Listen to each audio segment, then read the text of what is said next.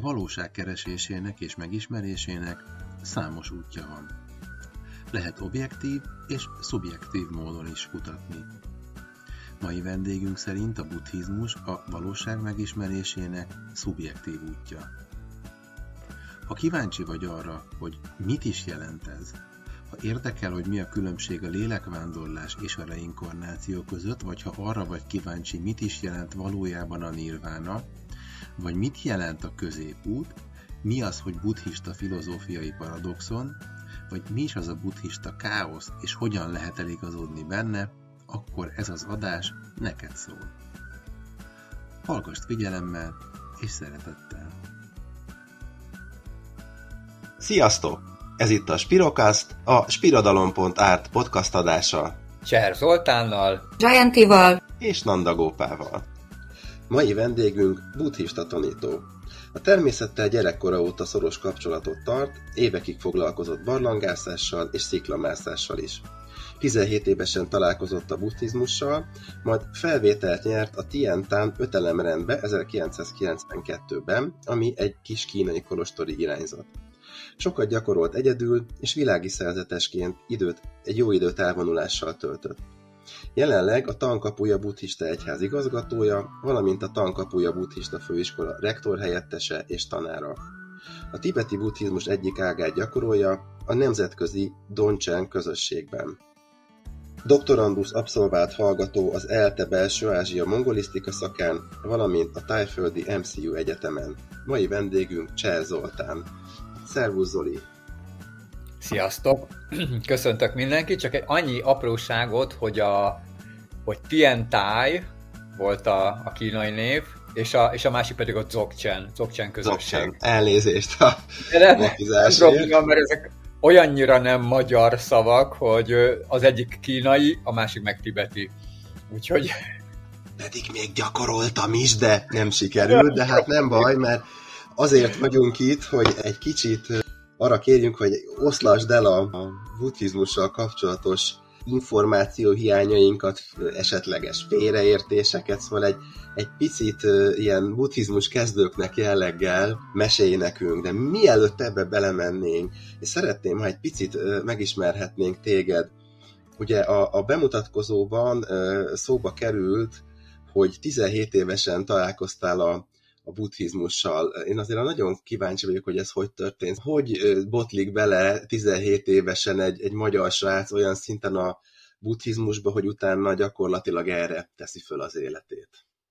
Hát igazán nem akkor kezdődött, hanem jóval előbb, mert hogy családi vonalom az egyik, ugye mondhatnám úgy, hogy a keresztapám és a keresztanyám vonalán mind a két esetben megtalált a buddhizmus. A keresztapám geológus expedíción volt kint Mongóliában, úgyhogy már egészen kora gyerekkoromban én találkoztam a buddhista dolgokkal, tehát akkoriban ugye tankák, tehát ilyen szentképek voltak nálunk, szobrok voltak nálunk, úgyhogy valahogy ez ilyen természetes dolog volt. A másik oldal az meg inkább a Tibet, mert, a, mert sziklamászó, barlangász, hegymászó voltam, és én gyerekkoromban már megtanultam az összes 8000, 8000-es csúcsnak a nevét, és ott is ugye beszűrődött az, hogy nyilván a tibeti buddhizmus, meg a kolostoroknak a ról való tudás, és hát voltak ilyen események, tehát volt egy olyan vetítés például, ahol beléptem, és, és kimondtam a kolostor nevét.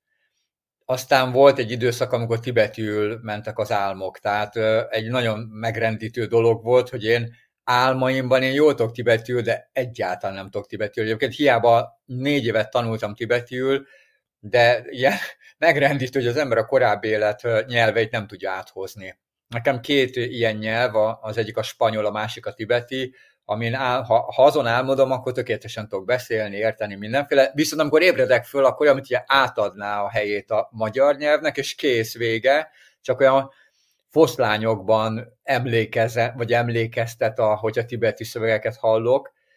Nyilván még tanultam is, tehát ráadásul így is, úgyhogy voltak ilyen élmények. Úgyhogy nekem eredendően valahogy a köveknek a szeretete volt, mert ásványgyűjtő voltam, barlangás és hegymászó, meg talán ugye a barlangokban lét az, ami talán kapcsolható ez a jogi életmódhoz. Úgyhogy ez megágyazta azt, hogy, hogy nem is tudom, tehát a szomszédunkban volt valaki, aki, aki bucsista gyakorló volt, és akkor az indítja el aztán ezt az egész folyamatot. De, de tulajdonképpen nekem nem volt nagy változás, hiszen a gyerekkoromtól kezdve jelen voltak nálunk a, a, tehát volt olyan, hogy a szobám úgy nézett ki, mint egy buddhista templom. Nagyon sokan vannak ilyen nagyobb megtérések, nekem is volt egyszer egy megtérés élményem, de az nem a buddhizmushoz köthető, hogy egyszer egy mászó expedíción elmentünk Kairóba, már ugye nem oda mentünk, a sínai félszigeten másztunk, és akkor Kairóba a fölkommandóztunk hárman ilyen őrültek, két képzőművész meg én, az egyik piramisra, és akkor én fölfeküdtem a piramis tetejére, és nem tudom, hogy ennek a következménye vagy sem, de másnap én már nem materialista voltam, idealista. pontontól, pontontól elég rémisztő, de valahogy így tudom elképzelni a megtérést, viszont a buddhizmussal nem ez volt. Tehát, hogy miért tud egyébként ilyen tudományos háttérből átmenni az ember buddhistává, talán azért, mert, mert mind a kettő a valóság kutatásáról szól. Tehát most már egy bele is vágnék akkor a gyors talpalóba, tehát én, nekem ugye a szüleim azok kutatómérnökök voltak, meg jó apám is elméleti fizikus feltaláló, úgyhogy, úgyhogy nálunk állandóan téma volt, hogy mi, milyen a valóság, miről szól. Nyilván ezt lehet olyan aspektusból nézni, hogy anyagi szempontból nézzük a valóságot, és akkor ugye a mikrovalóság és a makrovalóság, tehát hogy megyünk a csillagászat felé, vagy a kvantummechanika felé, de igazán én mostanában már annyira azt látom, hogy az eszközök nagyjából azok, amik különböznek, de de a buddhizmus az arról szól, hogy szubjektív módon keressük a valóságot, és ennek tulajdonképpen a célja nagyon hasonló ahhoz, ami a elvileg a tudománynak is a célja, az az, hogy minőségi életet tudjunk élni. Tehát, hogy kipipáljunk olyan problémákat, ami miatt, ami miatt szenvedünk, ami miatt betegek vagyunk, ami miatt kényszerek vannak, tehát a szabadságfok növelése például a valóságlátáson keresztül. Úgyhogy mondom, ilyen, ilyen nagy megtérés élmény nem volt, voltak nagy élmények, amik azért ilyen, mondhatnám, hogy ilyen szemléletfordítóak voltak a buddhizmusban is, tehát például ez, hogy, hogy más nyelven álmodik az ember, az ilyen elgondolkodtató, meg, meg talán volt egy olyan még fiatal koromban, amilyen korábbi élettel volt összefüggésben, Velencében emlékeztem mindenre. Tehát, hogy emlékeztem, hogy merre vannak a utcák, melyik ház melyik után következik, ott ráadásul egy ilyen szerelmi három, háromszög állapota volt, egy síelés, viszont egy ugyanilyen helyzet lehetett valamikor, mert, mert nagyon úgy tűnik, hogy én ott vagy öngyilkosságot követtem el, vagy valami haláleset, egy, azt is tudom, hogy melyik háznál, azt is tudom, hogy hogy, hogy nézett ki, oda mentem a falhoz, így remektem, és, és másnap volt egy elég komoly síbalesetem, egy veserepedés, amiben majdnem ott hagytam a valami, mert nem tudom, a veserepedésnél miért hagyja ott az ember a fogát, vagy Hát mindenét, gyakorlatilag, mert és nélkül lehet élni, de viszonylag rövid ideig. Erre is csak később jöttem rá, ugye később átgondolva, hogy, hogy ez valószínűleg valami visszajátszása lehetett valami korábbi jelenetnek, mert egyébként teljesen logikátlan volt, meg teljesen, viszont olyan erős koreográfia, erős felépítménye volt a, a dolognak, Úgyhogy ilyen, ilyen típusú élmények voltak azok, amelyek erre motiváltak. A buddhizmuson belül egyébként a motivációnak nagyon sok szintje van. És azt mondják, hogy a legmagasabb szintű motiváció az az, hogy az ember a valóságot kutatja, méghozzá azért, hogy minden lényen segítsen. Hát nálam nem ez volt a motiváció.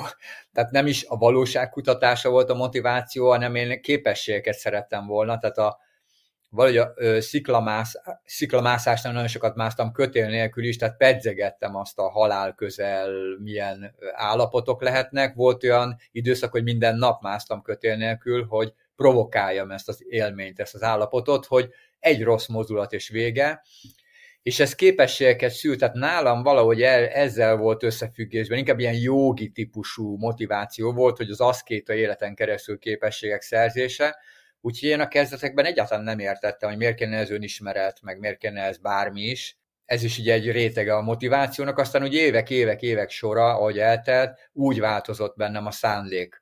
Tehát ma már azért hogy próbálom, sőt gyakorlom ezt, hogy a, hogy a önzetlen megvilágosodás szándéka, ami a legmagasabb típusú motiváció, és hogy ezzel a szándékkal keresni a valóságot, de hát amíg az ember egy testben él, meg hétköznapi élete van, meg egóval rendelkezik, addig ezek igazániból gyakorlatok. Tehát gyakoroljuk ezt, hogy minden lény megmentése érdekében keressük ugye a hibákat. Most a buddhizmusban ez egy nagyon érdekes, hogy lényegében hibákat keresünk, téves lenyomatokat. Úgyhogy valahogy ennyi, ez lenne szerintem az az ilyen kis csomagocska, ami, ami szerintem fontos a buddhista tanításokban, hogy valóságot kutatjuk szubjektív módon, és annak ugye a legmagasabb formája az, hogy azért, mert minden lényt szeretnénk, hogyha megmenekül, vagy megmenteni minden lényt ugye a szenvedés állapotától, és, és a másik, ami vallások szempontjából fontos, hogy alulról építkező tanítás a buddhizmus, tehát nem egy dogmát, vagy nem egy, nem egy tantételt fogad el, a buddha saját tantételeit is megkérdőjelezte, ami egyedülálló egyébként így a, a talán spirituális tanítóknak a, a sorában, és abszolút a logikát és a tapasztalatot tette kiinduló pontnak, tehát, hogy alulról indulunk, megnézzük, hogy mi van itt. Tehát ez a buddhizmusnak lényegében a valóságkutatási kiinduló pontja, hogy nem feltételezünk semmilyen elvet, hanem megnézzük, hogy mi a helyzet. Folyamatosan feszekedted a határaidat, és kiléptél a komfortzónádból, és tulajdonképpen a, én azt gondolom, hogy az összes útkeresés így erről szól, hogy, hogy amíg nem lépünk ki a komfortzónánkból, addig, addig hiába is keresünk, amíg nem indulunk el, és ahogy, hát, tehát ahhoz kell ez a nagyon-nagyon erős motiváció. Igen, egyébként ugye ez ö, olyan értelemben kapcsolódik a magához az alapítóhoz, a buddha életéhez, hogy ő kilépett a komfortzónából, de, de nála viszont egy megoldáskeresés volt az, ami a háttérben volt. Tehát én mindig gondolkoztam azon, hogy miért kellett ott hagyni azt a palotát. Ugye ezt szokták mondani, hogy nem kellett volna kimenni, de hogy mi volt a motiváció rá, mert ugye utána már tudjuk a kikocsikázó jelenetet, hogy, hogy szembesült az, hogy királyként ő nem fog mentesülni a, a létezésnek azon elemeitől, ami a betegség, öregség és a halál, és ugye ez őt megrendíti, de hogy egyébként miért megy ki? Hát azért, mert kíváncsi volt a világra, kíváncsi volt a valóságra, kíváncsi volt a létezésnek azon aspektusaira, amit hogy, hogy nem tapasztalta a királyfi létben.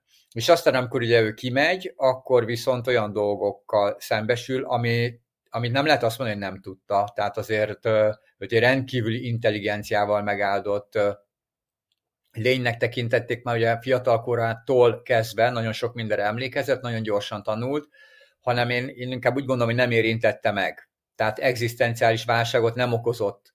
Ez körülbelül olyan, mint nekünk egy sok élmény. Halottat látni azért az nem olyan egyszerű, de abban az időben ez nem volt egy, egy ritka jelenség, hát hiszen mindenhol meghaltak, nem volt intézményesítetten egy olyan fajta rendszer, ami azonnal mondjuk elviszi a halottat, és, és az, hogy ő, egy, hogy ő ezt látta, tudta, hogy van, nyilván tudta, hogy van betegség, öregség és halál, viszont látni, találkozni vele, és, és azzal szembesülni, hogy, hogy ez vár ránk is, ez okozta nála azt a fajta megfordulást, amikor egy másfajta utat próbált követni, ami az aszkézisnek az útja. Aztán arról is kérdő, hogy az is tévedés, de szóval ez egy nagyon érdekes dolog, hogy a, hogy a, a buddha életét, hogyha megnézzük, ő több ponton kellett, hogy belátnia, hogy téved. Tehát, hogy tévedés áldozata lett, nem áldozata úgymond, hiszen mindenki a maga tévedésének az áldozata, de hogy tulajdonképpen ő elhitt olyan dolgokat, amelyek, amelyek annak a kornak a, a köztudott valóságképei voltak. Például, amikor ő még királyfi volt, akkor az volt a köztudott valóságkép, hogy,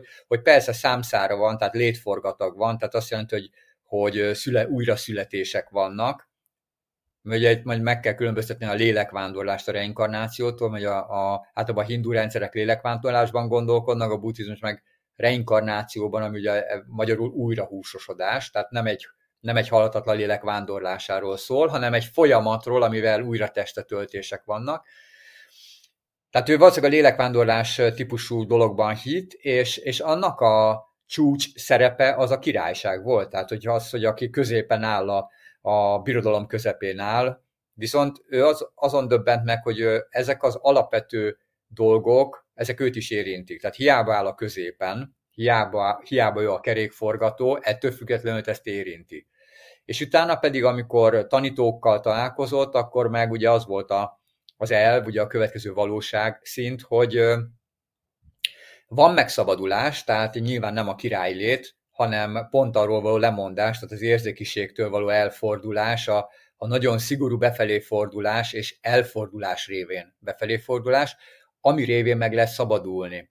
És az azért egy nagyon erős probléma lehetett erre rájönni, hogy ez sem igaz. Vannak olyan források, érdekes mondom, pont a hindu források azt mondják, hogy nagyon sok mestere volt, tehát nem csak kettő, mert ő kettőt említ, hanem hogy rengeteg volt, és egy, egy hasonló helyzetben lehetett, mint mi ma hogy rengeteg forrás van. Tehát nyilván akkor nem az internet volt, de hogy hát ma megnézzük, hát rengetegen tanítanak, rengeteg ember kínálja úgymond a spirituális portékáját, és nyilván mindenki azt mondja, hogy ettől majd jobb lesz.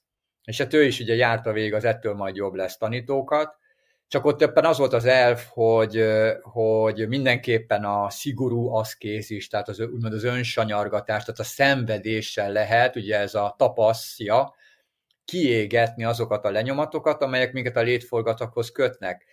És az ő nagy rájövése az nyilván a középút, és nem is itt annyira nem is a középút a lényeg, hanem hogy öröm mellett megszabadulni. Na hát ez akkor egy szerintem egy hihetetlen nehéz felismerés lehet, tehát hogy nem vezet el a szenvedés a szenvedés megszűnéséhez.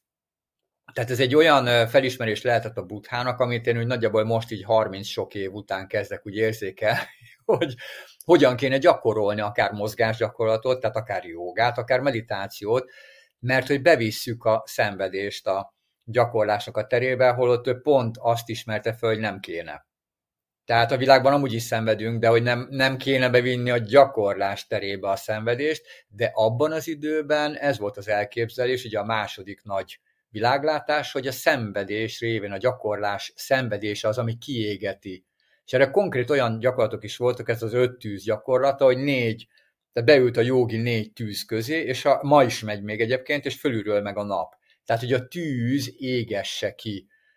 És a Buddha azt ismerte fel, hogy nem, ez nem, nem vezet ki a meg, meg lehet, tehát el lehet érni bizonyos állapotokat, de abból, amiből ő szeretne megszabadulni, ugye ez a születés, betegség, öregség, halál, kényszer körből, ebből nem vezet ki. Ha jól tudom, akkor a, a buddhizmus az nem tételez föl egy olyan állandó lelket, mint ugye a hinduknál az atmán, aki öröktől való, halhatatlan, romolhatatlan. Akkor az első kérdésem, ha ezt jól tudom, az az lenne, hogy akkor hogy van ez a reinkarnációban?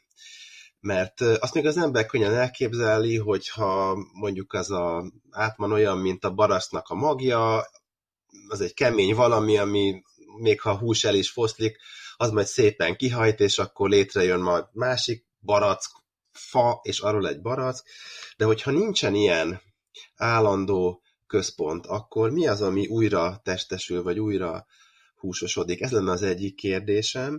A másik pedig, hogy hogyha a buddhizmus és buddha nem tételez föl egy ilyen típusú istent, mint a hindu átmánya, akkor ha megszabadul az ember, akkor hova szabadul? Mi történik vele? A, a nirvana az ugye nirvánába kerül, olvastam én, de hogy mi ez a nirvána? Ez egy teljes megsemmisülés? Ez egy teljes nihil?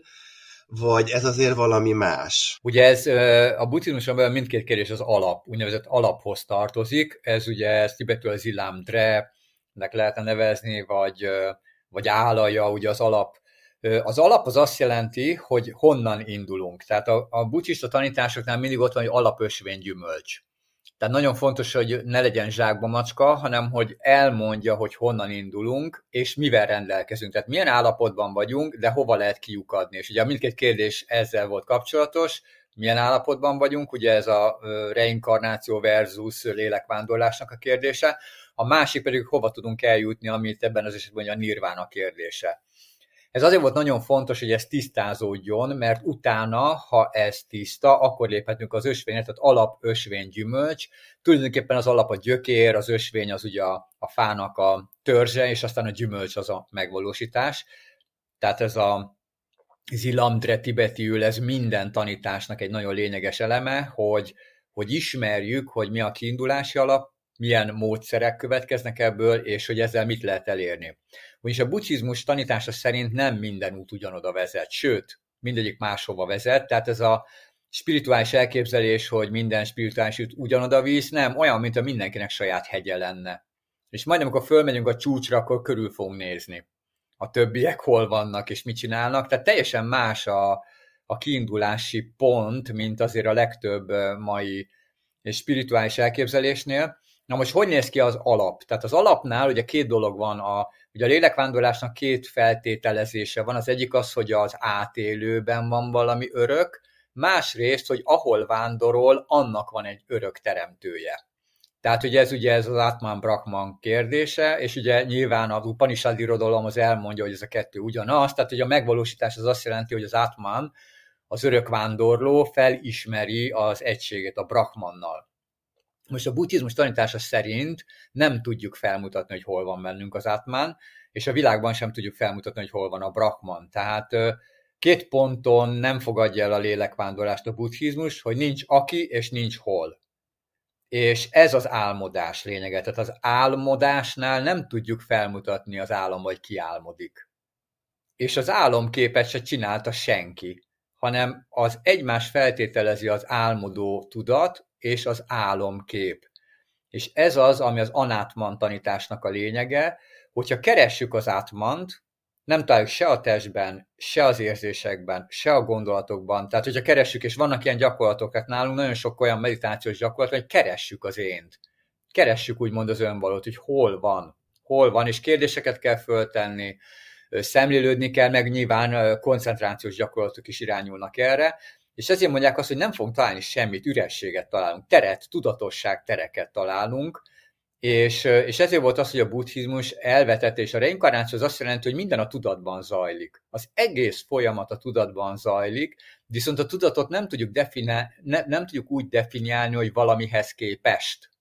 Ez egyébként a teremtő problémája is, hogyha a teremtőt lehetne definiálni, hogy mihez képest, akkor lehetne róla beszélni, de nem lehet, mert hogyha a teremtőben gondolkodunk, akkor elválaszthatatlan a teremtéstől. Tehát, hogyha, tehát nem tudjuk azt mutatni, hogy na eddig a teremtés, és innentől a teremtő. És a buddhizmus erre rámutat erre a logikai bukfencre, hogy, hogy elkülöníthetetlen a tudat a tudati tárgyaktól. Tehát nem tudjuk, amit tapasztalunk, azt nem tudjuk elkülöníteni saját magunktól, mert saját tapasztalásunk terében van. És ez egy nehéz ügy, mert egyébként ez a meditációnak csak nagyon magas fokán kezd el megjelenni, hogy valóban elkülöníthetetlen, Viszont a hétköznapi tudat számára viszont nagyon is elkülönülten jelenik meg, mert úgy tűnik, mint egy tőlünk független világ lenne. És nyilvánvaló, hogy azt gondoljuk, hogy akkor ezt valaki csinálta. De az egész a tudatban zajlik. Tehát a reinkarnáció folyamata az újratestetöltésben nincs, nincsen aki, hanem az egész a tudatban zajlik, és tudatrétegek vannak. És a tudatrétegeket lehet megismerni. Erről szól egyébként maga az ösvény, hogy hogy van egy olyan tudatrétegünk, ami a nappali tudat, ez egy kifordult, ítélkező, ezt hívjuk karmafátylának, és van egy olyan tudatrétegünk, ami az álomtudat. Na most a kérdés az az, hogy valaki átmegy az álomba, vagy nem. Ez ugyanolyan kérdés egyébként, mint a, a, re, a reinkarnáció versus lélekvándorlás, hogy van-e vándor, vagy nincs.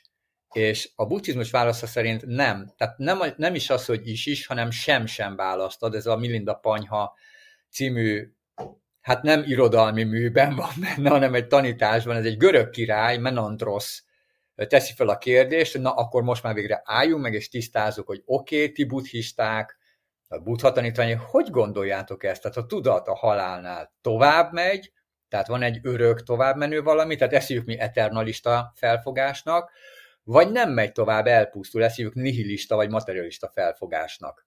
És akkor erre a, a nágaszénának a válasza, hogy sem, sem.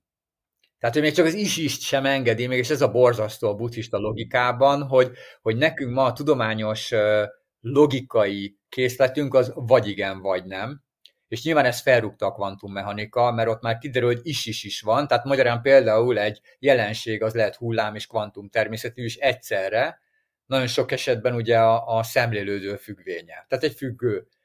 De ráadásul a buddhista logika ezen még túl megy, mert ezt úgy hogy sem-sem középút, hogy ahogy a buddha nem mond semmit az életmódról, de elmondja, hogy sem az érzékek kielégítése, sem pedig az aszkézit ne, aszkézis nem vezet el a megvalósításig, és a filozófiában is, ez ugye a négyes filozófiai rendszerek csatuskótiban ez a nagyon nehéz, hogy hogy az igen nemen túl kell lépnünk, tehát a jó és a rosszon például túl kell lépnünk, és még csak az sem megy, hogy együtt a jó és a rossz, hanem hogy sem jó, sem rossz. Tehát sem nem, sem megy tovább, sem nem megy tovább, mert az egész a tudatban zajlik. Tehát ez a tudatnak a saját belső természete, hogy ilyen módon nyilvánul meg egy test, éli le az életét, utána jön egy halálélmény, és a tudatosságunk függvénye, hogy ebből mennyit élünk meg. És tulajdonképpen ezért gyakoroljuk a tudatosságnak a szatipatána, vagy a smriti upasztán, a szanszkritul, tehát a tudatosság fejlesztésének a gyakorlatait, hogy ebből minél többet megéljünk abból, hogy hogy működik a tudatunk. És ez a valóságkeresés része. Úgyhogy egy nagyon érdekes ilyen szempontból, és kiborító tud lenni, hogy, hogy a, hogy a buddhizmus az, ez a reinkarnációt hogyan fogalmazza meg, és hogy sem-sem alapon, tehát nem bizonyít, hanem azt mondja, hogy ha így gondolod, az sem, ha nem így gondolod, az sem, de a meditációval majd ez ki fog derülni. Tehát, hogy az ember majd átélheti. És mi a helyzet a tudattal? Mondtad, hogy a tudatban zajlik az élet tulajdonképpen. A Igen, tehát létezés. az a helyzet, Ez hogy kinek a... a tudata? Hát ez definiálhatatlan. Ah, definiálhatatlan, értem. Tehát a jogácsára filozófiai rendszer foglalkozik, ugye ezt úgy is hogy a csittamátra csak tudattan, ami ezt részletesen elmondja meg, ugye nagyon sok meditációs gyakorlat is tartozik hozzá, mindenkinek saját csak tudata van. Tehát, hogy nincs tehát nem egy kollektív tudat, mert egyébként, hogyha azt mondják, hogy csak tudat van, akkor az megint egy ilyen kollektív tudat jellegű irányba menne el, tehát megint elmenne egy ilyen teremtő típusú, hogy van egy nagy globális tudat. Ugye a buddhizmus azt mondja, hogy a, hogy a, rein, a lélekvándorlásnak az egy egyik problémája, hogyha a halálnál a tudat mag visszaolvad a brahmanba, akkor mitől jön ki? meg ki jön ki. Tehát, hogyha én beleolvattam a nagy teremtőbe, akkor, akkor hogy válok ki belőle? Megint, vagy hogy lesz? Ráadásul hogyan kapcsolódik akkor az előző élet a mostanihoz? Tehát egy nagyon érdekes kérdést vet föl, hogy akkor hogy működik például a karma? Ha nem az én tudatom van, vagy nem az én tudatom. Csak ugye az a probléma, hogy ma úgy gondolja az ember, hogy a mostani hétköznapi tudatunk az, amelyik amelyik, amelyik megszületik, nem az meghal a testtel együtt. Tehát az a baj, hogy nem tudjuk, hogy a tudat, ez a test is a tudat. Tehát ugye, hogy van ez a karteziánus elképzelés, hogy van a tudat és van a test, de a buddhizmusban nem, a buddhizmusban az az öt alkotó rész, az mind a tudat. Mind a tudatnak más-más aspektusú működése nem könnyű. Négy nagy filozófiai rendszer van a buddhizmusban, és nagyon sokáig én nekem fogalmam sem volt, hogy ezek miről szólnak. Teljesen kétségbe voltam esve, hogy hát gyakorlunk, meditálunk, de hogy ez meg micsoda? Tehát ez, hogy a fenomenológia, meg hogy a jelenségtan, meg hogy, hogy a valóságot 75 részre felosztjuk, és akkor ilyen kérdéseket kell föltenni, hogy most ez összetett, vagy keletkezette, Például az is egy bosszantó tényező buddhista filozófia, hogyha mondjuk azt mondjuk, hogy összeállt a kép bennünk, akkor az biztos, hogy szét is fog esni. Ami összetett és keletkezett, az nem lehet a végső. És ez azért fontos, mert a buddhizmusban nagyon lényeges pont ez a menedékvétel, hogy miben veszünk menedéket, és ugye azt mondja, hogy végső soron mindenki egyfajta valóságképben vesz menedéket. Tehát például most, hogy mi itt együtt találkozunk, ez azt jelenti, hogy mindannyian menedéket vettünk abban, hogy itt lesz egy podcast adás, és hogy mindannyian ott leszünk, de ez nem teljesen biztos. Tehát ez egy, ez egy, ez egy viszonylagos típusú menedék, jó, de mi, mik a mélyebb valóságok? És az az érdekes, hogy na erre akkor megint, hogyha a valóságot követjük, azt mondják a szövegek, hogy a, a legmélyebb valóság az az, hogy a tudat kérdéseket tesz föl, amire a jelenségvilág válaszol. És hogy ez a valóság. Tehát, hogy ez zajlik. És hogy ez kinél milyen szinten zajlik, ez meg a, a tudatosság függvénye, vagy a bölcsesség függvénye. Tehát, de lényegében most erre egy példa. Engem nagyon sokat foglalkoztatott két fogalom, a probléma és a konfliktus, hogy vajon mindenre használjuk, tehát ezt a kettőt rengeteg alkalommal használjuk, hogy, de hogy mi lehetett vajon a magyar eredeti? Tehát vagy nem volt konfliktus, vagy mondjuk összetűzés, hát nem tudom, vagy probléma, hogy ez, ez mi lehet. És én nem néztem annyira utána, de egy olyan 15 évvel ezelőtt volt az, hogy ezek úgy elkezdtek bennem úgy mocorogni, hogy ez, hogyan lehet ezt a két fogalmat valahogy magyarul használni, mert ugye ez most már teljesen része lett a, a mai ö, köznapi nyelvezetünknek. És ugye én azt szoktam csinálni, amikor kérdések vannak, hogy, hogy megpróbálom minél pontosabban megfogalmazni a kérdést, és aztán utána elengedem. Nagyon sok esetben egyébként azok a jó kérdések, amire nem lehet a, a világhálón választ kapni. Tehát én azt már így szűröm, hogy mik azok a igazán jó belekérdezős dolgok, aminél nem találunk semmit, és akkor na, hát akkor ez egy, ez egy úgy tűnik, hogy valami erős és hiteles ügy, de nem tudok vele mit kezdeni, mert ugye a források nem kapkodnak, hogy elérjenek, hanem akkor így, így úgymond, én úgy szoktam, hogy lebegtetem.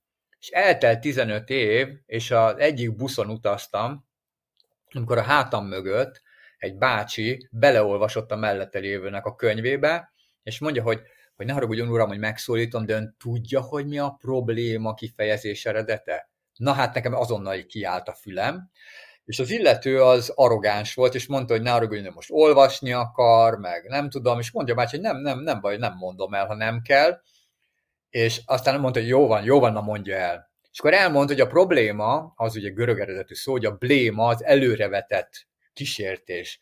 Tehát, hogy hátunk mögött van a kísértő, úgymond az akadályaink, és előre dobja a blémát, ami az emblémában is benne van, mint szó, mint valami szimbólum, vagy egy, ebben az esetben egy akadályozó dolog, szimbolikusan akadályozó dolog, hátunk mögül dobódnak elénk az akadályok. És akkor így nagyon örültem, mondom, köszönöm szépen. Nem biztos, hogy ez nem szinkronicitás, vagy nem valami, de azért megrendítő volt, hogy nem várt helyen kaptam választ egy kérdésemre.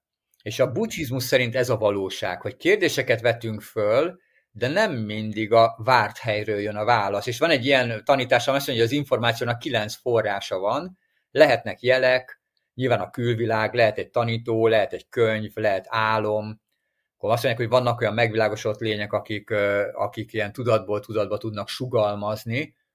Például, hogyha valaki álmodik, és megjelenik valaki, és azt mondja, hogy álmodsz, akkor ott arra oda kell figyelni, mert akkor az azt jelenti, hogy valaki tudatból tudatba sugalmaz. Általában az álomfigurák nem szoktak arról beszélni, hogy álmodunk. Valahogy a Buddha is egyébként egy ilyen figura volt, hogy ebben ő azt mondta, hogy ez álom, amiben vagyunk, és ő figyelmeztetett minket, hogy tessék felébredni. Ugye a felébredés tanítása, mert ugye ez egy álom. Úgyhogy ilyen, ilyen, ilyen dolgokkal szoktam foglalatoskodni, hogy, a, hogy ezek a feldobott kérdések, ha már a valóság ezek szerint valami ilyesmi dologról szól, hogy, hogy hogy jelenik meg a, a válasz, és aztán nagyon fájdalmas, amikor nem jelenik meg a válasz, vagy, vagy éppen a válasz kapujában eltűnik a forrás, eltűnik az illető. Mit tudom én, az embernek a tanítója távozik. És, és akkor tudja az ember, hogy na hát ezt is, ezt is, ezt is, ezt nem kérdeztem meg tőle. Úgyhogy ilyen élményem is van. Ez is a világ. Igen. Na, a nirvána az ugye mi a nirvána? A nirvána az fosztóképzős, nagyon három rétege is van a kifejezésnek. Most az egyik az kioltódás, ez szokott általában lenni a, a konvencionális magyarázat, ugye ez a szenvedélyek kioltódására utal. Tehát a kioltódás szempontjából, a nirvana szempontjából olyan, minthogyha a rossz fogaskereket kivennénk a gépezetből. Tehát az nem a, nem a semminek az állapota, hanem valami olyan plusz kioltódik, ami nem odavaló. Úgyhogy a létezés megy tovább, tehát a nirvána nem azt jelenti, hogy megszűnik a világ, hanem azt jelenti, hogy a világban a hiba szűnik meg, kioltódik. Ez az egyik magyarázat, a megszűnés, kioltódás. Akkor ugye van ez, hogy maga, hogy a, a személyiséghez való ragaszkodásoknak az olaja, tüze elég. Ez is a nirvánának egy, egy definíciója. És a harmadik definíció a nir és a vana, vana az erdőt is jelent, hogy ami az erdőn túl van. Most ez azért egy játékos kifejezés, mert ugye mi van az erdőn túl, hát azt meg kell kérdezni a remetétől, aki az erdőben él. Hogy mi van azon túl, tehát az egy ilyen játék kifejezés volt, hogy hát ha majd ha bemegyünk az erdőbe, elvonulunk, akkor majd megtudjuk, hogy mi van az erdőn túl.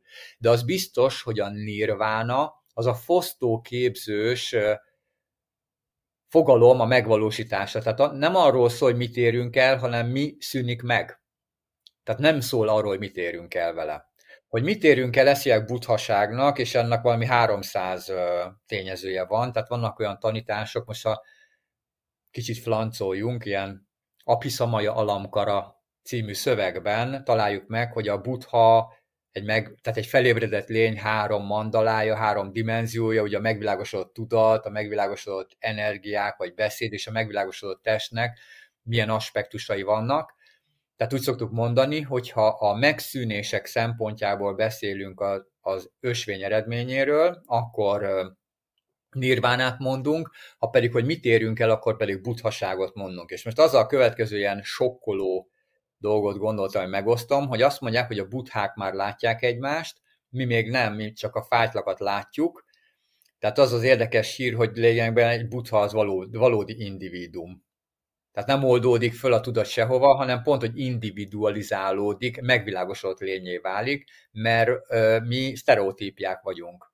Tehát a karma, látomások, köz, közoktatás, tanulás, családi lenyomatok sztereotípiái, ezért lehet asztrológiailag elemezni valakit. Viszont a buthákról azt mondják, hogy ők már látják egymást.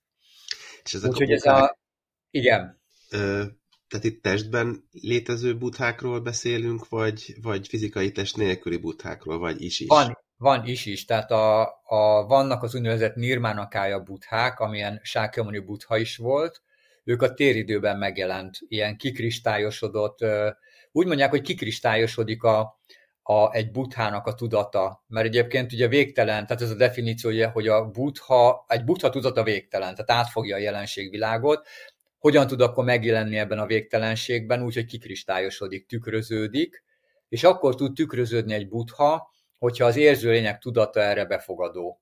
És Kínában foglalkoztatta a gyakorlók, gyakorlókat ez nagyon, hogy mi, mitől jelenik meg egy butha, hogy, hogy tud megjelenni a nem megvilágosodott létformában egy, egy megvilágosodott lény. Most ezen a ponton egy következő ilyen, ilyen fontos, számomra fontos tényező, hogy az északi buddhizmusnál a megvilágosodás és a buddhaság nem ugyanaz hanem a megvilágosodott lény az a bódhiszatva tanító, tehát meg lehet világosodni úgy, hogy az ember itt marad a, úgymond a létforgatagban, úgy meg, hogy a világok vándorává válik, de nem buddha. Viszont vannak ebben a létforgatagban buddhák is, de ők általában nem maradnak itt, hanem, hanem valamilyen tanítást ott reprezentálnak, hogy Sákamuni buddha is kioltódnak ebből a a téridőből, és aztán vannak olyan birodalmak, amit úgy hívnak, hogy szambógakája birodalmak, ezek a nem múló boldogságnak a birodalmai, ide csak ilyen megvilágosodott bótiszatvák juthatnak el. Hát ebben ugye az a nehéz egy ilyennek a felfogás, hogy ezek olyan birodalmak, amik egy buddha tudatban jelennek meg, tehát nem, úgynevezett nem karmikus birodalmak, mint a miénk. Tehát ezen a helyen ugye az okokozatnak a, a világát éljük, és aztán van a darmakája, ami meg már formától független állapot, ez a minden tudás állapota, itt terekről beszélnek, ilyen tudatterekről, tudatmezőkről beszélnek. Van ugye a hat tudattér, a hat bölcsességtere, van a 25 bölcsességtér, aminek ilyen mantrái, meg leírásai vannak, de szerintem ez abszolút a felfoghatóságnak már a, a tehát felfoghatatlan számára. Hát most, most az az érdekes, hogy már a Szambogakája Buthánál azt mondják, hogy túl van a téridőn. Na jó, de a mi tudatunk olyan szinten téridő, specifikus, tehát mi ezt nem tudjuk elképzelni, mi az, hogy egyidejűség van, meg mi az, hogy egyszerre. Tehát nekünk például hogy egy iskola úgy néz ki, hogy elindulunk, és akkor lépésről lépésre kell, és akkor fejlődünk, fejlődünk, de hogy ez így egyszerre, meg csomagszerűen is meg tudnak jelenni dolgok. Tehát ez egy ilyen, szerintem ez, ez a mi tudatunkkal felfoghatatlan, már ugye a butháknak ez a második típusú dolga, de voltak olyan lények, akik onnan tudtak információkat ö, hozni. Úgyhogy ez a nirvánánál nagyon fontos, hogy a, a nirvána az ugye arról szól, hogy ö, mi tűnik el, a hiba tűnik el, tehát a létezés az nem tűnik el, hanem csak a hiba tűnik el, ugye a ragaszkodások, a nem tudáson alapuló ragaszkodás tűnik el, oltódik ki, és aztán utána a buddhaságnak a, ezek a tulajdonságai meg, hogy mit érünk el. És hát ugye ezt össze szokták kapcsolni a karmával, és az egy nagyon fontos dolog, hogy a, ami eltűnik, az nem a karma, hanem a, hanem a karmának azon okai, amik a tudatunkban fájtlak.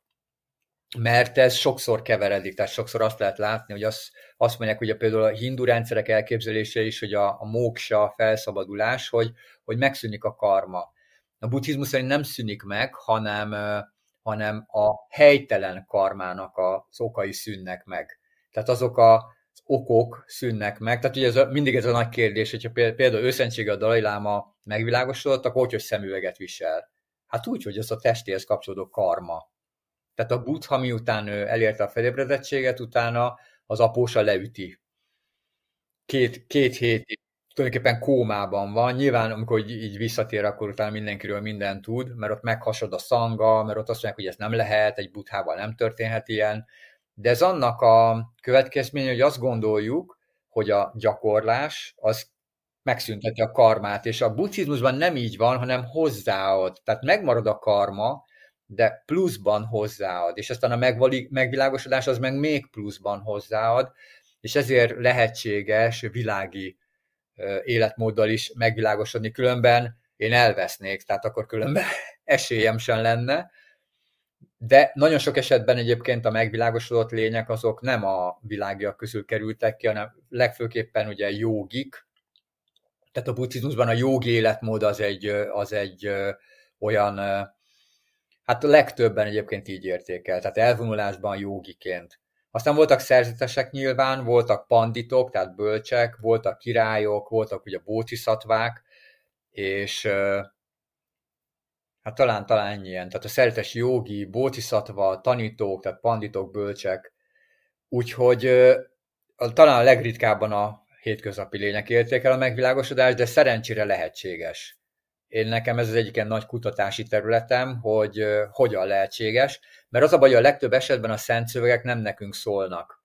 Tehát a legtöbb szent szöveg, most nézzük például Patanjali-nál a joga szutrák, hogyha most elemezzük, akkor az egy olyan jogi szól, aki cölibátusban élt, tehát az egy szerzetesi joga vonal, ugye a Brahmacharya lehet látni a szövegben, és ugyanúgy nyolc lépése van, mint a buddhista ösvénynek, és azt is lehet látni, hogy, hogy ott is megjelenik egyébként ez a nirvána, vagy a nirótha, mert ugye ez a, az első, vagy a második mondata az, hogy a Chittavriti nirótha, a jóga. Viszont két értelme van ennek a mondatnak, az egyik, hogy mi szűnik meg, ugye a tudat remegéseinek a megszűnése, a másik viszont, hogy a joga onnan indul, ahol a tudat remegései megszűnnek. Úgyhogy ez nagyon érdekes, hogy a, hogyha olvasgat az ember, akkor ugyanazt találja, mint a buddhizmusban is, hogy a nirvána az valaminek, a remegések megszűnés egyébként a nirvána ugyanúgy a buddhizmusban is, és a buddhaság az pedig az egyesülés, amikor a kettőségek egyesülnek, tehát a jóga. Úgyhogy a, a jóga kifejezés az ugyanúgy a buddhizmusban is nagyon-nagyon sokszor előfordul. Ez egy nagyon ilyen fontos ez, ezért is nehéz nekünk ebben eligazodni, mert nyilván közösek a, a gyökerek, és nagyon sok fogalom itt is, ott is megjelenik, és nem Hasonló. teljes, ahogy mondod is, nem ugyanazt jelenti, viszont ebbe könnyű belezavaradni, hogy akkor igen, igen.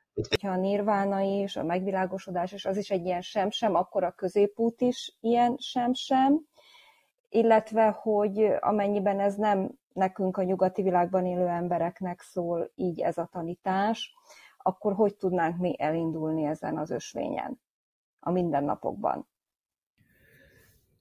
Nagyon sok szinten lehet értelmezni a középutat, és ez nekem sok problémát okozott, mert ráadásul ugye nyolcas ösvény van a buddhizmusban, hasonlóan Patanjalihoz, és még a fogalmak is nagyon hasonlóak, és ar- arra azt tudjuk, hogy az középút. Most az első a szemlélet, most akkor mit jelent az, hogy középszemlélet? És a legtöbb lépésnél a sem-sem igaz. Tehát a szemlélet kapcsán azt lehet mondani, hogy a világi szemléletek azok alapvetően négy kategóriába sorolhatók, olyan, mint a négy égtáj.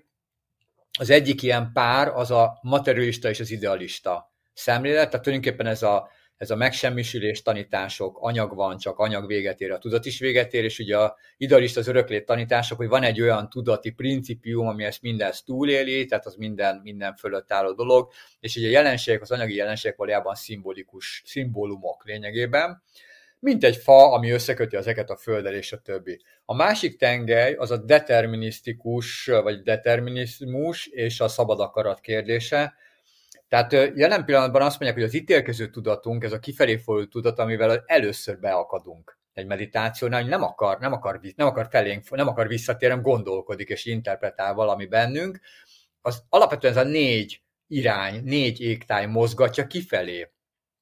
Tehát egy klasszikus példa, hogy, hogy elmegy az ember az orvoshoz, és akkor valami problémával, és egyébként ugye nem tudjuk a megoldást, de mindenkiben van a hajlama szerint egyfajta megfogalmazás, hogy mit tudom én, a, a anyósomnak a bablevesét megettem, és fáj a gyomrom.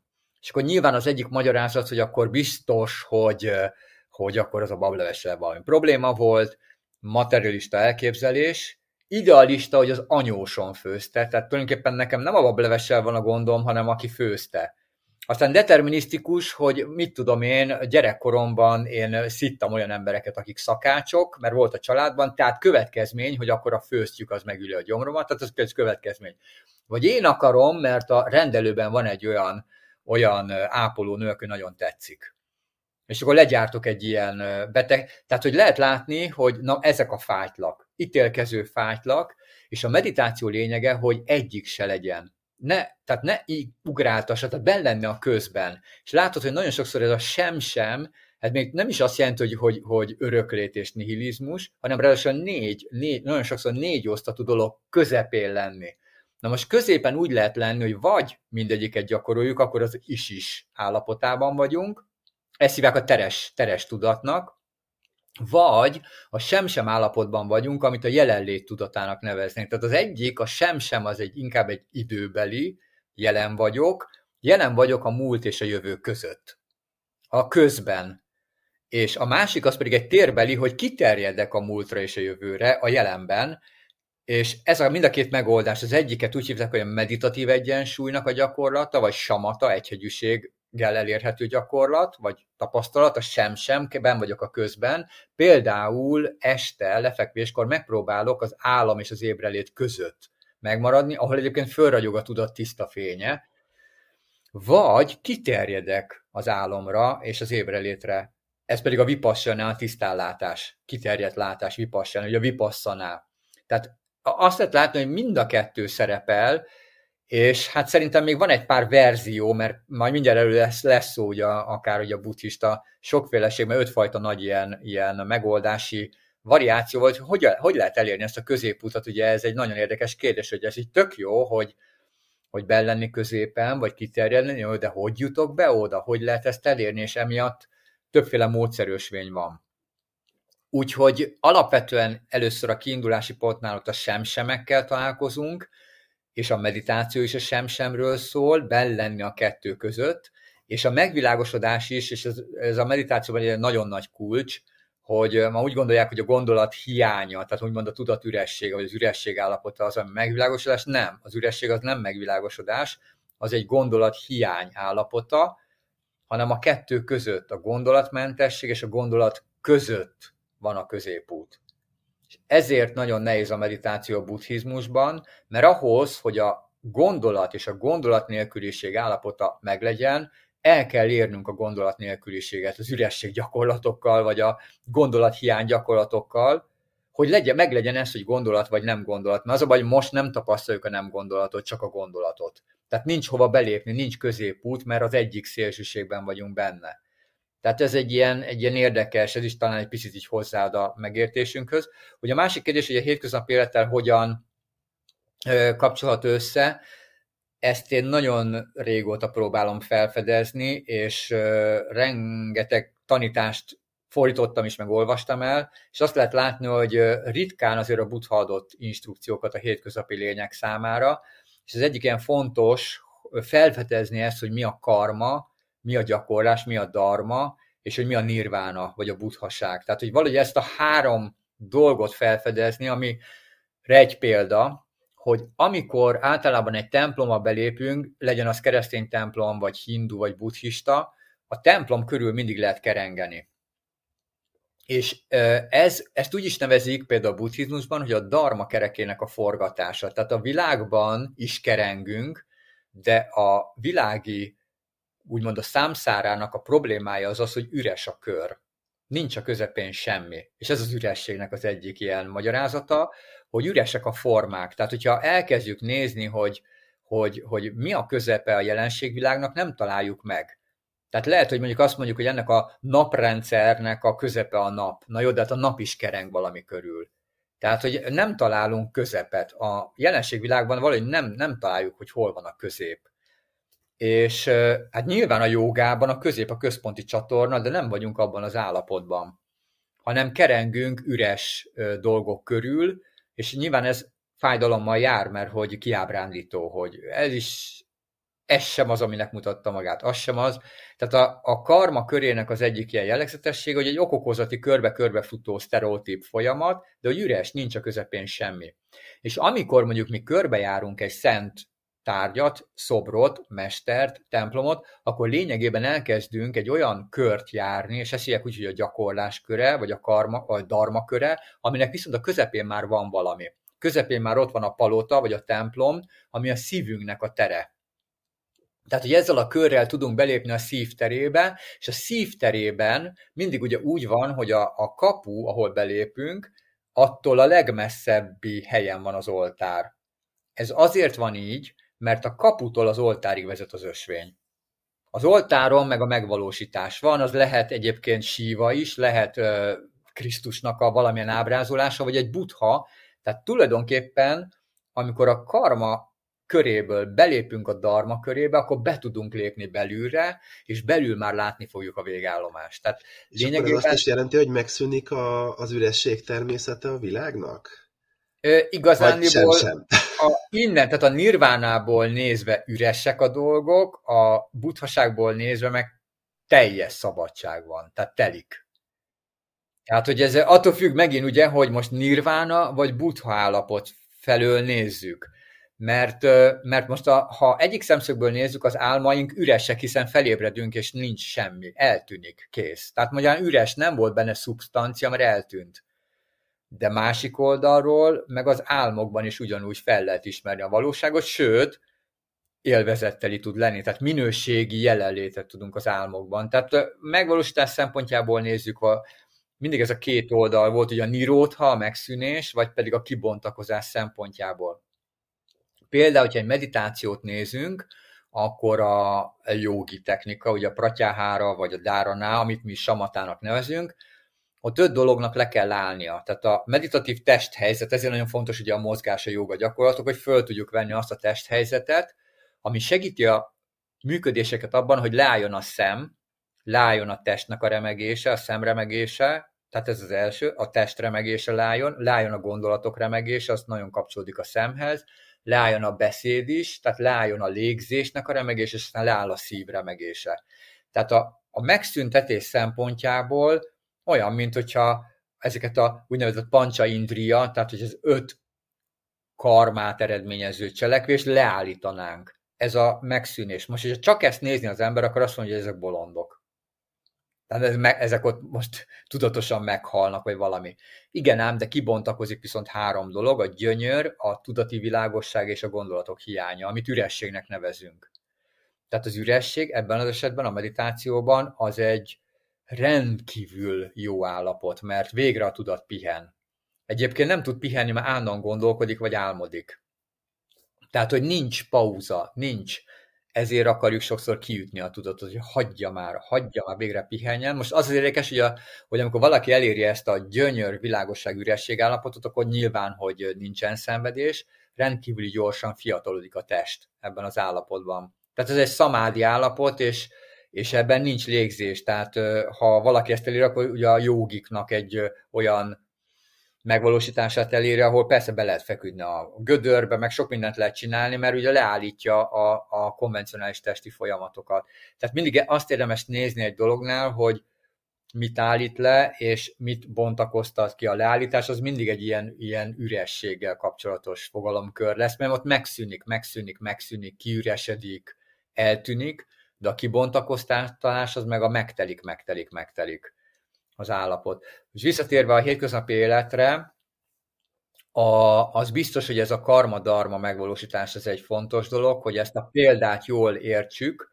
mert nekünk nem az a cél, hogy megszüntessük a karmát és elvonuljunk és szerzetessé váljunk, hanem hogy az éberséget, a felismerést azt tudjuk gyakorolni a karma világában, és majd elérjük a közepet ugyanúgy, hogy van közben karma is, de van darma is, meg van ugye a tengely közepe. Tehát tulajdonképpen, hogy ez a modell létrejöjjön, hogy van egy ilyen kerék, ami a karma kereke, ami a fizikai test történésé, ahol kényszerek vannak, ahol mulandóság van, de van már egy másik kerék, a darma kereke, aminek viszont már van középpontja, és ez a megvalósítás. Nagyon lassan lehet haladni a hétköznapi életben, tehát nyilván nem egy olyan menet, mint mondjuk egy szerzetesnek, vagy egy, vagy egy joginak, és nagyon fontos a felismerés a hétköznapi életben. Tehát nagyon fontos, hogy az ember olyan felismerésekre tegyen szert, hogy mi éri meg és mi nem. Mert egy szerzetesnek nincs ilyen, ő leteszi a fogadalmakat, és onnantól kezdve be van állítva az élete, meg vagy mit nem szabad, meg mit kell, de nekünk viszont fel kell tudnunk ismerni, hogy mondjuk a spenót nekem jó, vagy nem jó, mennyit jó belőle enni, és ebben nem nagyon találunk igazán útmutatást. Tehát magunknak kell elindulni a felfedező úton. Én szerintem ez nagyobb kaland most már. Ugye én is voltam szeretes, tehát úgy tudom, hogy körülbelül ott az egy olyan, az olyan behatárolt dolog, viszont ma nem nagyon működik a szeretesi ösvény, mert túl sok a világi kihívás, meg az elterülő dolog. Tehát mondjuk nincsen benne a szerzetesi fogadalmakban, hogy lehet-e Facebookon egy szerzetes, de szerintem nem lehet, de nincs benne a fogadalmakban. De akkor, amikor valaki már a Facebookon van, akkor a tudata az benne van a világban. Tehát nem, el, hiába hordja a szerzetesi ruhát, ő nem elfordult állapotban van. Úgyhogy nekem nagyon fontos a világi működésekben ez tehát, hogy az értelem használata, nagyon fontos ugye a testtartás, ezért a jóga, nagyon-nagyon fontos, és a légzés, ami egy nagy kincs, amit nem használunk, és, és a rendkívüli, tehát mind akár a hétköznapi szinten az érzelmek, a, a betegségek kezelésében, az egy lényegi pont. És akkor persze nyilván ebből lehetne tovább bontakoztatni, tehát nálam ez a, ez a tartás, légzés, ellazultság, ez a hármasság, amit én a jogában is nagyon lényegesnek tartok, mert ugye ezt lehet a hétköznapi életben is gyakorolni, és, és hát nyilván utána pedig a tudatosság fejlesztése, az éberség, éberjelét fejlesztése és a bölcsesség. Hogy gondolkodni, meg kell tanulnunk jól gondolkodni. Úgyhogy én így ezeket találtam így a, a hétköznapi élet kapcsán, de hát nem egy könnyű dolog, az biztos. Ja, említetted a szerzetesi létet, hogy ott az egy behatároltabb dolog. Nyilván, hogy a, nekünk nem szerzeteseknek ez is nehézség, hogy bár hogy nem szeretünk behatároltak lenni, általában ezt gondoljuk magunkról, de amiről beszéltünk is, hogy annyiféle iskola van, annyiféle út, ugye a buddhizmuson belül is vannak irányzatok, te is utaltál rá, ez az, amit egyébként buddhista káosznak szoktak hívni, és akkor ha már, ha itt tartunk, arra kíváncsi lennék, hogy szerinted mi a legnagyobb félreértés vagy tévedés egy, egy világi laikus szemszögéből a buddhizmussal szemben? Most nyilván ez egy általánosító kérdés, mi az, amiről te azt gondolod, hogy ez, amit a leginkább félre szoktak érteni a buddhizmussal kapcsolatban? Hát a karma. Mindenféleképpen a karma félreértések vannak, meg az ösvény szempontjából egy, egy általános félreértés, hogyha jól csináljuk, akkor jobban megy az élet. Ez a karma és a dharma keverése. Nem, sőt, ha valaki jól csinálja az ösvényt, akkor lehet, hogy rosszabbul megy az élet, mert hozzányúl olyan dolgokhoz, amik, amik eddig olyan stabilan mentek. Tehát én mi úgy szoktuk mondani, hogy kirántja az ember ilyenkor a szőnyeget a lábalon, mert a referenciapontok eltűnnek. Egyébként ugye a mostani világi folyamatok, amik vannak, azok ilyen szempontból ugyanezt csinálják, hogy a referenciapontok tűnnek el, úgyhogy én úgy gondolom ma az, hogy az ember valamilyen ösvényen járjon, az ilyen létszükséglet, mert különben teljes káosz van, de maga az ösvény is a referenciapontokat kidobja, mert ugye jön az üresség problémája, jön, jön, a, jön mindenféle olyan elképzelés. Nagyon fontos az, hogy az egót ne romboljuk le. Tehát az ösvényen az ego jár nagyon sokáig, van az is téves elképzelés, hogy onnan lehet látni, hogy ki mennyire spirituális, hogy, hogy mennyire szűnt meg az egója. Az egónak nem kell, hogy megszűnjön, mert a fizikai testnek a törvényszerű másik aspektus, a tudati aspektus, ennek a testnek a tudati aspektusa az ego, hanem az a kérdés, hogy hogy tudjuk menedzselni az egót, hogy tudjuk, hogy tudjuk nem engedni, hogy ugráltassa a tudatunkat, hogy tudjuk azt, hogy ne a gondolatok, ne az érzések azok, amelyek ö, irányítsák a működéseinket, tehát inkább én a menedzsmentben látom a fontos dolgot, és hogyha az emberek nincs jól fejlett egója, akkor miről mond le? Szóval ezt a kínaiak mondták, hogy majd akkor kezdjen el lemondani az ember az egóról, hogyha már van neki, és az ösvényen ott nagyon sok küzdelem vár ránk, hiszen nagyon erősek a befolyásoló tényezők. Példa, mai világban a híréség, generált híréség van. Van egy ilyen jóslat, ezer évvel ezelőtti jóslat, Guru Rinpoche Padmasambhavától ered, és azt mondja, hogy abban az időben, amikor a tibetiek majd gépmadarakon repkednek, és szét, szétszóródnak, és a tibeti kultúra megszűnik, akkor az embereket különös betegségek fogják sújtani, nem lehet rájönni, hogy milyen betegségek, és mindenki fekete tükröket néz, és onnan tud meg mindent. Hm.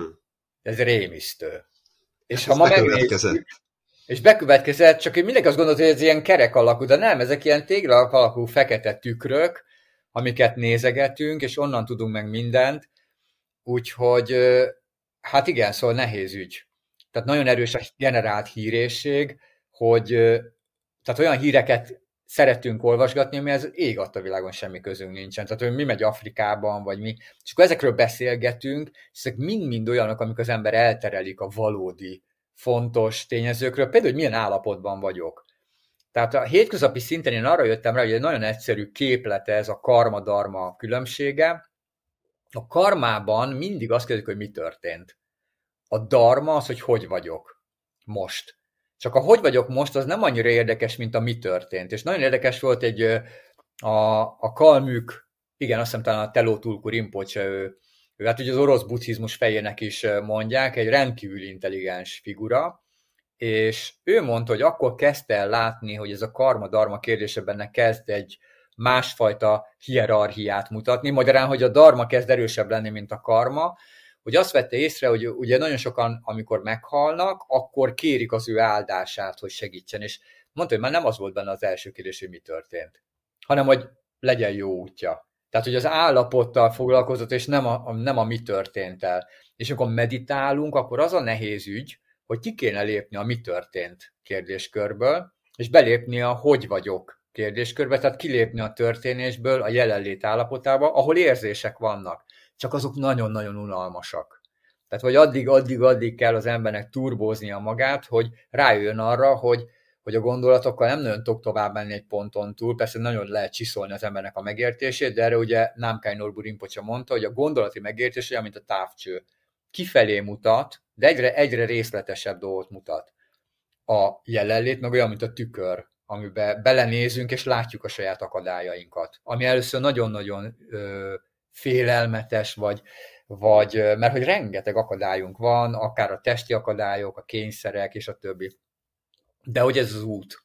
Úgyhogy ez is egy számomra egy ilyen, ilyen jó megértés. Most a bucsista káoszra visszatérve, a probléma az az, hogy rengeteg könyv ment ki, és olyan, mint hogy a kontroll nélkül ment volna ki a rengeteg buddhista írás, tehát ma, hogyha az ember egy könyvesboltba elmegy, akkor nem tudja, hogy egymásnak ellentmondó módszerek és tanítások közül most akkor melyik az igaz. Tehát van olyan rendszer, ami azt mondja, hogy nincsen köztes lét, tehát hogyha meghaltunk, abban a pillanatban visszaszületés történik, mert nincsen átmeneti a karmában, nincs egy ilyen átvívő állapot, míg ugye például a tibeti halottas könyv azt mondja, hogy vannak köztes létek, ugye bardók, vagy szanszkritul antarabavák, hát akkor most melyik? És azt érdemes tudni, hogy hogyha az ember ebben a káoszban szeretne egy kicsit tisztában látni, hogy mindig megkérdezni azt, hogy ki tanította mikor és kinek. Mert akkor rögtön látjuk, hogy ez egy szerzetesi tanítás, ez egy jogiknak szóló tanítás, királyoknak, megvilágosodottaknak, bölcseknek, tehát panditoknak szóló, vagy ne talántán hétköznapi embereknek szóló tanítás, és aztán utána megnézni azt a fajta ilyen hálót, hogy melyik irányzathoz kapcsolódik a tanítás, és melyik szintjéhez az ösvénynek. Csak a probléma az az, hogy ez, a, ez nincs benne a könyvben sok esetben, hogy melyik irányzat... Ezt melyik... akartam kérdezni, hogy de én ennek hogy tudok utána nézni, mint hát, egy egyszeri olvasó, aki besétált a könyvesből. Tehát azt lehet tudni, hogy a páli nevű emberek, tehát mint Achan, Achan, ha Achánnal kezdődik, akkor az valószínűleg déli buddhizmus, tehát Téraváda buddhizmus, ami azt jelenti, hogy szerzetesi út által tanítások vannak benne, amik az egyéni megszabadulásnak a tanításait tartalmazzák. Tehát a, ahol damma van és nem darma, mert a darma a szanszkrit, a damma az páli, a páli a déli buddhizmusnak a nyelve, ott az egyéni megszabadulás, az anatta, az éntelenség felismerésén keresztüli megszabadulás lesz, ami a szerzetesi út, úgy is hívják, hogy a lemondás ösvénye. Tehát az arról szól, hogy az ember elfordul a világi dolgoktól, és befelé fordul, és belül a jelenlétnek a gyakorlatával elkezdi fölfedezni a különféle fájtlakat. Az északi buddhizmus, a Mahayana, tehát ez a déli, ez a Theravada, a Mahayana buddhizmus, ami Kína bud, területei, tibeti kolostori rendszer, az meg a úgynevezett az ők tehát nem az én, nem az egyéni megszabadulás, hanem a közösségi út, ahol a szeretet, együttérzés, együttörvendezés, minden lényt megmentünk, univerzális butha van. Nem az idő, hanem a tér, a tudati terek, a megvalósításnak a szintjei, vagy úgy is meg, hogy ellenszereknek az ösvénye, mert például a ragaszkodást felajánlással orvosoljuk. Tehát nem elfordulunk a világtól, hanem ellenszereket gyakorlunk, allopátia. Akkor például a gyűlöletet a szeretettel, akkor a gőgöt leborulásokkal, tehát nagyon-nagyon sok leborulás gyakorlat van például az északi buddhizmusban, és rendkívül ilyen mesés szövegeket találunk a Mahayana rendszerében, szutrákat, főleg ugye a kínaiból folytottak, maradtak ugye a szanszkrit eredeti szutrák is, és akkor jön a harmadik ösvény, a zen, ami meg arról szól, hogy, hogy a, az a vágás ösvénye, ugye a spontán jelenlét ösvénye, egy hirtelen, tehát radikális ösvény a zen, amiben a megdöbbentés, az ijesztés, a humor az ugyanúgy része a gyakorlatnak, de egy nagyon nehéz ösvénye miatt, mert rendkívüli fegyelem és rendkívüli fegyelmezetlenség jellemzi a zent. Egy picit ilyen katonai típusú ösvény, a tiszta formák ösvénye. Tehát a zenírásokban azt kell tudnunk, hogy az, az nem az első és nem a második. Tartalmaz belőle elemeket, de ez egy teljesen más, hogy ott az a lényeg, hogyha én a buthának a formáját fölveszem, akkor a butha tudatával fogok rendelkezni, és utána pedig megtartva ezt az állapotot meg kell próbálni megmozdulni, ezek ugye a zenművészetek, a zeniászat, kaligráfia. És a negyedik ösvény a tantra, ami szerintem mindenkit nagyon ez mozgat, hogy ott mi van, mert ott különös dolgok kerülnek elő, előkerül a szexualitás és a különféle ilyen furcsa, furcsábbnál furcsább formációk, hogy olyan haragvó lények, meg koponya van a kezükben, meg lánkoszorú van körülöttük. Ezt úgy hívják, hogy gyurlam tibetül a mérgek átalakításának az ösvénye, ide tartozik rengeteg fizikai gyakorlat, ami sajnos nyugatra nem nagyon jött be, mert titokban tartják. Tehát ez a joga ösvénye. A buddhizmuson belül legerőteljesebb jogák ide tartoznak, tehát mozgásrendszerek, pránájámák és a többi, csak nagyon-nagyon-nagyon titkolták, mert ugye gyorsan lehetett képességeket elérni, tehát az a jogi kösvénye, ahol ugye azzal lehetett tesztelni magát az embernek, hogy mérgeket fogyaszt. Na jó, de ahhoz, hogy fizikai mérgekkel próbálkozzon az ember, ahhoz előbb az érzelmi mérgeket kell tudni átalakítani, meg a tudati mérgeket. De ma ugye annyira populáris, hogy azt gondolják, hogy, hogy akkor lehet mindenféleket csinálni, és azért érdekes a buddhista tantra, mert a leg-leg-leg-leg magasabb szinten kerül elő csak a szexualitás. Miért? Mert a kettősségekből a tantra az úgy hoz létre egységet, hogy egyesíti a kettősségeket. A zen úgy hoz létre, hogy átvágja a kettősségeknek a problémáját, az ellenszerekkel kiegyenlítik egymást a kettősségek, a lemondásnál meg egyszer lemondan, elfordul, elfordul a tártól, tehát marad az alany. Úgyhogy mindegyik egy módszer arra, hogy hogyan lehet a kettősségekből a nem kettősséget, vagy az egységet megvalósítani. És az ötödik ösvény, csak hogy még, a, még fokozzuk a káoszt, a dzogchen, ami viszont a nem kettősség ösvénye, tehát az már abból indul ki, hogy soha nem is váltak szét a dolgok. Ugye ez úgy hogy a rangdről tibető az önfelszabadulás ösvénye. És arra kell vigyáznunk, hogy ebben az ötben teljesen más instrukciókat fogunk találni. Tehát, hogy kár, hogy nem így épülnek föl a, a különféle könyvesboltjaink, hogy a Téraváda, a Mahayana, a Zen, a Tantra és a, és a Dzogchen, de nagyjából a zenes tanítások azok Korea, Kína, Japán hagyományvonalakkal függnek össze, tehát hogyha ilyen nevű mestert látunk, akkor ott gyanakodhatunk, hogy az valószínűleg zen. Tibeti a tantra a legnagyobb része, tantrikus tanítású, bár van Japánban is, meg volt Kínában is, de inkább a tibeti rendszerben található, meg a dzogchen is, ugye tibeti, és, és ugye a Mahaján az leginkább kínai, vagy a tibeti kolostori rendszer, de onnan nem sok tanítás jelent meg nyugaton, és nyilván a Téraváda az pedig, ahol vipasszanát találunk a páli nyelvet, és ugye a déli buddhizmus, Sri Lanka, Burma, Tájföldnek a Kambodzsa buddhizmusa. Tehát valahogy így lehet eléggé jól képbe kerülni, mert egyébként egymást fogják ütni a tanítások. Most, ha én a mai beszélgetést halva fölismerem, hogy én tulajdonképpen a sem-sem állapotában vagyok, mert sem nem értem, sem nem nem értem, és mondjuk szeretnék ö, megismerkedni mélyebben ezekkel a ö, tanításokkal, akkor így a beszélgetés végén így mit, mit javasolnál, hol kezdjem, hol lehet ennek megfogni a, a végét? az Nagyon sok, na, ugye mindenki látja, hogy ez egy valami gigantikus méretű világ, de hát ugyanez a probléma egyébként a, a hindu rendszerekkel, vagy a joga rendszerekkel is, hogy, hogy bár ma ugye Patanjali tartják a joga atyának, pedig Hiranya Garba ugye az, aki az első mestere, tehát most egy kicsit ilyen Patanjali kultusz van, de azért a jogaszöveg is közel 300 írás van, hogyha csak a szanszkrit irodalmat nézi meg az ember, jó része az buddhista egyébként. Tehát a legrégebbi hatha joga szöveg azok most a buddhizmus szövegrendszereiben vannak benne. Viszont hogyan kezdjük el, ugye ez a nagy kérdés. És a buddhizmuson belül én mindig azt szoktam javasolni, hogy olvassunk. Tehát, hogy olvassunk, csak ugye úgy olvassunk, hogy azért ezt tudjuk, hogy öt nagy rendszer van, és a másik pedig, hogy az éberség gyakorlatok. Tehát az a legalapvetőbb meditációs gyakorlat a buddhizmusban, hogy leülünk, és megpróbálunk finoman jelen lenni a légzésnél. Tehát egy folytonos éberséget gyakorlunk, és ezt a folytonos éberséget kezdjük lassan teres, tehát a idő folytonosság, és a teresség, hogy elkezdjük bevonni a testérzeteket, elkezdjük bevonni majd az érzéseket, elkezdjük bevonni majd a gondolatokat is, tehát hogy ezekre az akadályozó tényezőkre egyre jobban kiterjedünk. Ez azért nagyon fontos, mert ha nem tudunk rájuk kiterjedni, akkor mindig ellenség. Ellenségként jelenik meg az, hogy valaki elkezd füvet nyírni kint, vagy, vagy betörnek a gondolatok, vagy, vagy jön egy fájdalom a térdben például. Tehát, hogy ez a folytonosság, éber folytonosságból a teres folytonos éberségnek a kialakítása. Tehát ugye ilyen gyakorlattal érdemes kezdeni. Naponta csak egy pár percet az ember figyelmezteti magát, hogy mi van most tehát, hogy a mi történt helyett a most, most hogy érzem magam, és megfigyelni.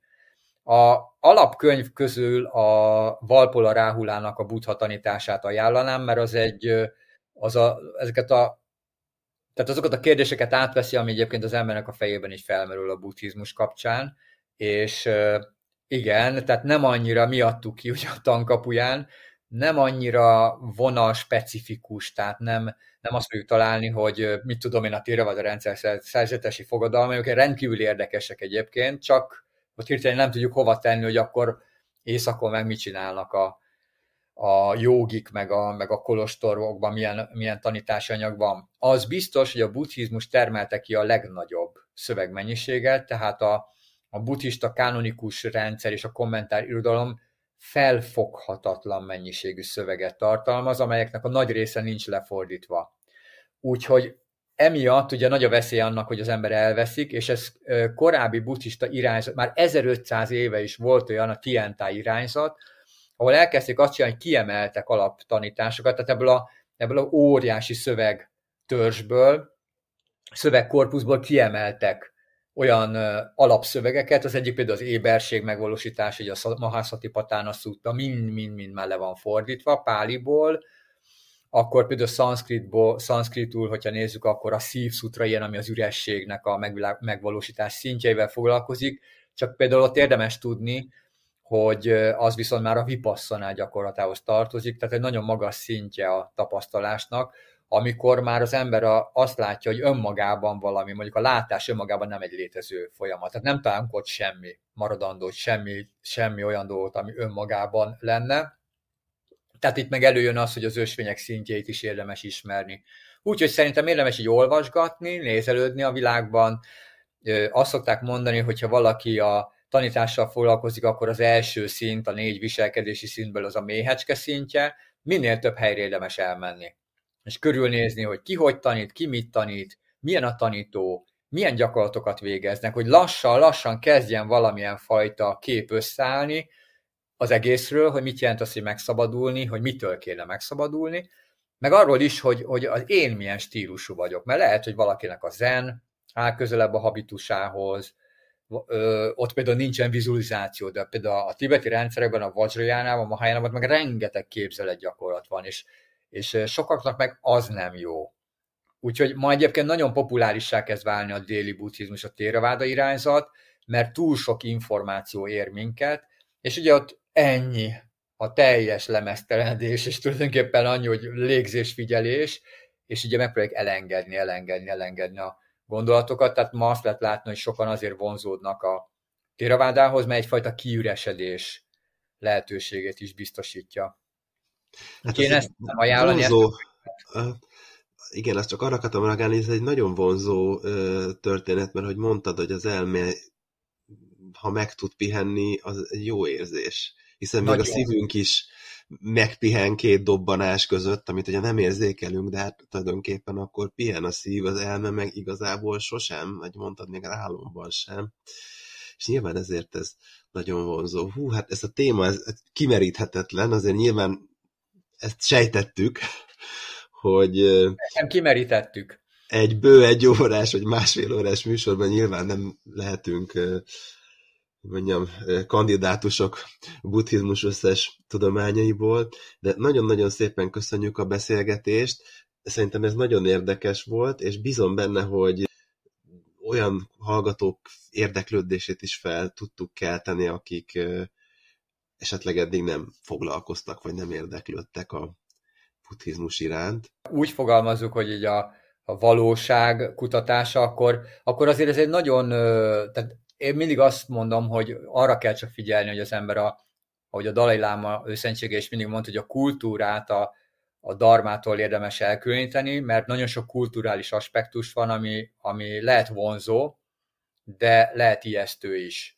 És hát nyilván van egy-két kulcsfogalom a buddhizmusban, amit egyszerűen nem, nincs értelme lefordítani, de az biztos, hogy ha mi magyarok vagyunk, akkor a tanításokat magyar nyelven érdemes megértenünk. Tehát törekedni arra, hogy ne egy ilyen, egy ilyen idegen szavakból álló valami legyen, mert akkor az egy olyan, olyan távolságtartás, tehát hogy, hogy a saját, valahogy a saját testünkben, a saját, én mindig azt szoktam mondani, hogy, a, hogy mindig azzal gyakorlunk, amink van. Tehát, hogy hozott anyagból gyakorlunk, és én azt kívánom mindenkinek, hogyha mondjuk esetleg a buddhizmussal foglalkozik, akkor tényleg a felszabadulás. Tehát ne a rögeszmék ösvényét járja, hanem a kiszabadulás, felszabadulás, fellélegzés ösvényét, és hogy, és hogy legyen nagyon sok felfedezés, mert ez tulajdonképpen egy valóság felfedezés ösvény.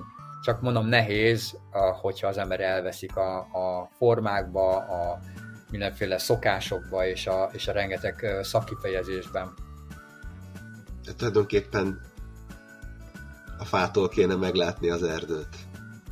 Igen, és ezt magamnak, magamnak is mondom, mert, mert én is nagyjából most próbálkozom a nirvánával, tehát az erdőtlenítéssel, az erdőn túli dolgokkal, és az az érdekes, hogy 35-36 év után ö, ugyanazokat a kérdéseket teszem föl, mint akkor kezdetén. Tehát akkor a mondás az úgy szól helyesen, hogy nem, hogy a fától az erdőt lássuk meg, hanem hogy a fától lássuk meg, mi van az erdőn túl. Ja, így, így is. Tulajdonképpen ez a, akkor a buddhista verzió. Nagyon szépen köszönjük a beszélgetést, köszönjük, hogy vendégünk voltál, és ezt a sok mindent megosztottad velünk. Hát én nem mondom, hogy mindent százszázalékosan értek, de én azt gondolom, hogy jó néhány dologhoz közelebb jutottam, ami, amit nehez, nehezemre esett elképzelni például az üresség természetnek a, a mi bellétét, úgyhogy én ezt személyesen is külön köszönöm neked. Nagyon szívesen, és én is nagyon köszönöm a meghívást, meg nagyon köszönöm a jelenlétét mindazoknak, akik hallgatják az adást. Köszönjük szépen, találkozunk a következő adásban. Sziasztok! Sziasztok! Sziasztok!